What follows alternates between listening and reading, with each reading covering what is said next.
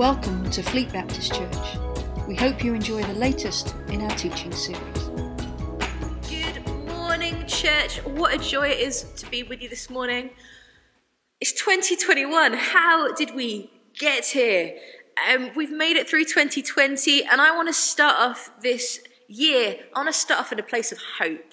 It's a weird way to start off the year if for no other reason than the fact I'm talking to the camera and there was no one else here. Certainly as a church, I don't think we've ever started a year like this. What a weird way to start the year. What a weird time we are living in. But this morning, I want to focus in on hope. I want to focus in on the plan God has for us. And so I want to start off by reading Isaiah 54, the first five verses. They will come up on the screen. Sing, barren women, you who never bore a child, burst into song, shout for joy, you who were never in labor, because more are children of the desolate woman than of her who has a husband. Enlarge the place of your tent, stretch your tent curtains wide, do not hold back, lengthen your cords, strengthen your stakes, for you will spread out to the right and to the left. Your descendants will dispossess nations and settle in their desolate cities. Do not be afraid. You will not be put to shame. Do not fear disgrace. You will not be humiliated. You will forget the shame of your youth and remember no more the reproach of your widowhood. For your Maker is your husband. The Lord Almighty is his name. The Holy One of Israel is your Redeemer. He is called the God of all the earth. I want to pause right here after reading these verses to watch a little video to get some context for this passage. Uh, context is really important when we're reading the Bible because it informs us of so much more than just what the words are saying. It tells us about what's going on at the time, what the writer is speaking into. The change of mood between Isaiah 53 and Isaiah 54 is abrupt because the servant's task is fulfilled. The triumph in, a, in the last couple verses in Isaiah 53, it leads to this hymn of praise, welcoming in this dawn of a new age. In fact, it's a crazy, though the first verse is just mental when you look at it. In, in Hebrew, it starts with only two words barren and rejoice. And these are two ends of the emotional spectrum. And you know, nothing, nothing brings sorrow like being barren. Yet God promises through this verse and through many other verses in the Bible that even in our greatest sorrow, there can be a song of joy. And this is the place right now where Israel finds itself. It's in exile, it is spiritually barren. But within the, this verse, God also provides the remedy for that spiritual barrenness. It says, it says, barren woman, rejoice, sing. Why? Because worship, worship is the remedy for our spiritual barrenness. Isn't that crazy? The song of triumph, the shout of joy, spiritual barrenness is broken by this, by the power of worship. And we know, don't we, that where God's people are held back in worship, spiritual barrenness soon follows. Why? Because when we stop drawing from the well, who is Him, who is God, who is the great I am, Yahweh, when we stop drawing from Him, we run dry. Our worship has the power to bring us back to life spiritually. Sometimes worship actually does it physically too. Worship in this season, guys, is important. Not just about singing. We so often limit worship to just singing, but it's about giving it all to God. I've been very surprised actually. I've always been someone who most often connects to God the most with my guitar it's not been like that in this season. It's been about putting on worship music and going for walks. That's been my worship. But worship it has been because it has been about me going to the Father with everything I'm carrying and, and drawing from Him, replenishing myself from Him. That is worship. It's about giving Him worth, about giving Him everything. You know, worship has always been important in my life. And I actually, this morning, I want to tell you about a time in Bible college that I don't talk about very often because I'm not very proud of it. But it's a, it's a time, it was, I was in my third year and I lost faith. There was a whole set of circumstances going on that I will not bore you with. And rather than deal with them, and rather than really address all the different causes for why I'd found myself in the place I found myself in, I decided to just blame God decide that actually I didn't want to believe in him anymore. That if he was actually real, which I was sincerely doubting at the time, then I didn't really want to, to even if he was real, I didn't want anything to do with him because how could a good God be like this? Surely not. But I found myself in this really crazy place where I had changed. At 18, I'd given my life fully to God. I'd, I'd, given my life to Jesus when I was about 13, 14. But at 18, I made a decision to go off to Bible college, devote my whole life to Him. And that set me on a very specific path, uh, path to, essentially to become a missionary. I was at a missionary training college. I have a degree in applied theology and intercultural context. Being a missionary bringing the Bible to different places. That's my degree. That's what I was being trained in. And that training is not good for much else. And so I found myself in this place where I was two and a half years into a three year degree where I'd, I'd, I'd, taken all my government loans to do it. I, I, couldn't stop and retrain and do something else. And I was like, I've, I've just made a mess of my life. I don't want to work at Asda all the time. What am I going to do? I don't believe in this God that I've devoted my life to. What am I going to do? And so I thought about it and I thought dropping out is a real waste of that education. It's a waste of that money that I've spent on this. I might as well get a degree out of this and then, I don't know, become a teacher and do RE or something. That was my great plan. And so I decided, even though the fact that I'd lost faith, I decided to remain at Bible college and um, just try and get the degree. Um, I didn't believe, I was like, I don't believe anything I'm learning about anymore.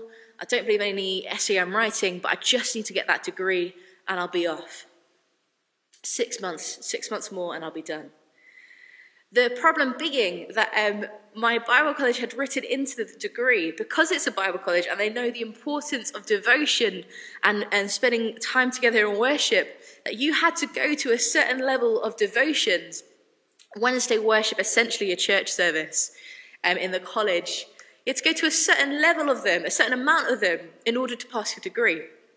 So not only did I have to keep going to these lectures and writing these essays, but then I also kept having to go to devotions, i.e., church. And so what would happen was I'd go in every Wednesday, and it'd be like an hour or two at these devotions. And what would happen? We'd, we'd, we'd, we'd worship together. And what would happen was I'd stand up and I'd have my arms crossed. And uh, I. I just didn't want to be there. Everything within me was like, I hate this. This is awful. Why are they singing to this God that I don't believe in? And what would happen as I maybe stopped paying so much attention to how much I hated being there? My arm would fling up, or I'd start singing along to a song, and I'm like, and, and I was like, what the flip is going on? Because I don't, I don't want to be here, and yet I keep finding myself worshiping. And what was happening was my spirit, my spirit who knew who the Father was, my spirit who was connected to Him and was hurting just like I was hurting. I was crying out and saying, Lord, I need you. I want you. I worship you. And then my emotions, my physical side was saying, no, this is wrong. And they were on this constant battle every Wednesday, honestly, for about two, three months. Every Wednesday, I'd have this battle, and eventually, you might know that this, my spirit won out. But it won out because I was kept being forced into, I was kept being placed in the, in, the, in, the, in the place of worship. Because worship breaks spiritual barrenness. Where I was empty, where I had run dry, and where, where my understanding of God had failed me, my understanding of God had failed me. In that spiritual barren place, worship brought new life and brought me back. It was worship that brought me back. It was worship that broke my spiritual barrenness because spiritual barrenness is broken by the power of worship. It goes further. This passage goes further. It says, it says not only worship, but prepare yourself. Enlarge the place of your tent. These, uh, this imagery is very nomadic. It's talking to people in exile and it's saying, you know, you're in exile now. It's not for long, it's temporary. So the imagery I'm using is temporary. But it's also referring back to Abraham and it's saying, Remember the promises I said to Abraham all those years ago. I made a covenant with Abraham and I will not break my covenant. Our God is a God who doesn't break his promises. It says this in the Passion Translation increase is coming. So enlarge your tent and add extensions to your dwelling. Hold nothing back. Make the tent ropes longer and the pegs stronger. Prepare yourself what I am about to do. Enlarge the place of your tents, widen it up, prepare yourself. I have a really good friend called Steph Cox, and uh, over the summers a while back, we used to run the kids' tent at David's tent together. And uh, she has this incredible, incredible analogy um, for kids about how good God is. And so what she does is she calls a kid up and says, I'm going to bless you, I'm going to give you a sweet. And put your hand out. And the first kid always puts just like maybe one hand up, maybe two if they are uh, a little wiser. and, she, and, she, and what she does is she goes, Get ready, I'm going to bless you. And what she does is she pours, she gets like a bucket of sweet and pours it over the kid. And the kid, if they've only got one hand out, gets, doesn't get all of it. And then so she calls up, so, and whatever they catch, they can take back to their seat. And so the, she says, Does anyone else want to come and be blessed? And so she picks another person, and they come like ready, like holding their t shirt out, ready to, to catch the blessing, to catch the sweets. Are you prepared to catch the blessing? Are you prepared to catch the sweets? I don't know what it's going to look like, but I know our God is a God who provides and who loves to bless. And what I believe he is saying to Israel here is he's saying, increase is coming. I am a God who wants to fulfill my promises. I'm a God who wants to do good things. Prepare yourself for it. You know, I don't know what it's going to look like, what God's blessing will look like for us. We quite often read these passages when we're talking about um, churches growing physically, don't we? Um, I think it's about far, you know, far more than this. I think it's about a God who, who longs to bless. And so maybe it's financial, maybe it's uh, it's it's spiritual, maybe maybe it's emotional. I don't know. I've just added a lot of in all words in there. But but what I'm saying is that our God is a, a God who loves to provide, who loves to bless. So are you prepared to receive it? Because if you go with just like hand barely open out, he can only fill it up so much. But if you are preparing yourself, if you're saying, God, I am here for you, pour out your blessings upon me, I don't think he can resist the offer. He's a God who keeps his promises. His desire to bless hasn't changed. This God that we read about, and why it's important that we read the Old Testament, is that we see, don't we? In Isaiah 53, we read about the Savior that is promised. It is so clear to us it's Jesus. I mean, when you read it, you're like, man, they, he really did tell us what was going to happen. His desire to bless hasn't changed. His desire to provide a way for you hasn't changed. His promises have not changed. I want to say to this, uh, say this to us as a church, guys. His promises over us as a church haven't changed. Our understanding what they may look like and how they may be realized might change. But his plans, his promises, his purposes, they have not changed over us as a church. Our God is a God who keeps his promises. He is the God who promises to restore the years the locusts have eaten. Why? Because your maker is your husband. The one who created you wants to be intimate with you. He wants to love you. He wants to spend time with you. His name is Yahweh, commander of angel armies, your kinsman, redeemer, the Holy One of Israel. He has the title, mighty God of all the earth. So why wouldn't he keep his promises? If this is who our God is, why wouldn't he keep his promises? He's good. He longs to bless, He longs to provide. I don't know who this is for, but I feel very prompted to tell this analogy. It's, it's something that served me very well, and it's something I keep going back to, and it's very simple. It says this uh, There's a man who has a pair of shoes that are great. They're comfortable. When he walks to them, it's beautiful. And then his feet grow. And no longer these are these beautiful, comfortable shoes serving him well. When he walks, they hurt. You know, they're falling apart. And yet at that point, he has three choices.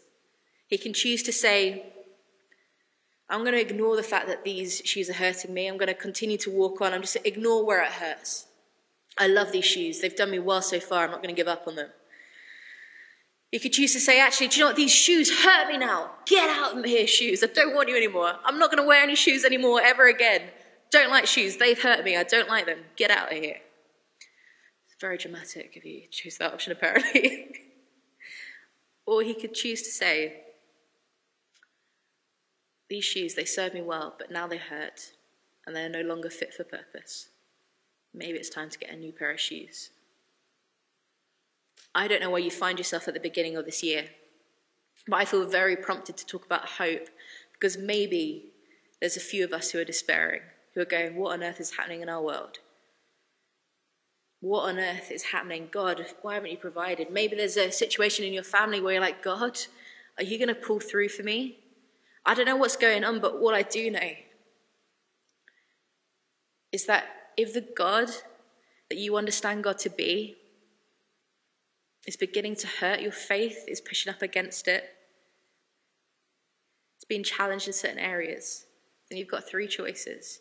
You can continue to walk on with it with it with a small view of God where, where it doesn't quite fit and ignore the places it doesn't fit. You can choose to throw it off. Didn't particularly work for me.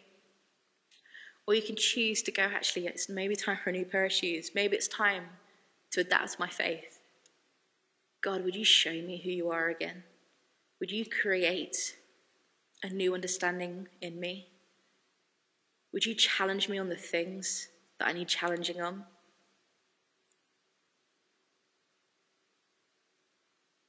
I want to start this year with hope. And I believe God has great things for us in this year. And no matter what the world tells me is going to happen this year, no matter what, I know that this year, God has promises He wants to fulfill in me. Why? Because that is who He is. It's just who He is. He's a God who years before, years before, when, when Israel in, in exile and just a crazy place, years before, He says, I will give you a Savior. Let's start this year with hope. And so I want to finish today by reading these verses. In fact, these are verses when I, I remember the first time the Bible really spoke to me. Not just when it, what, you know that, that moment that the Bible starts being words on a page and God talking to you? These were the first words that I read that, and that happened for. And so I'm going to read them to you because I think it's a great reminder of who our God is. And it's a great reminder just to kind of establish ourselves in hope because this is who our God is. Let me read this to you. Now, this is what Yahweh says Listen, Jacob. By the way, I'm going to pause there for two seconds. Anytime in the Bible you see Jacob or Israel, place your own name in because God is talking to you. So I'm going to read it again. This is what Yahweh says Listen, Amy. To the one who created you, Amy, to the one who shaped who you are, do not fear, for I, your kinsman redeemer, will rescue you.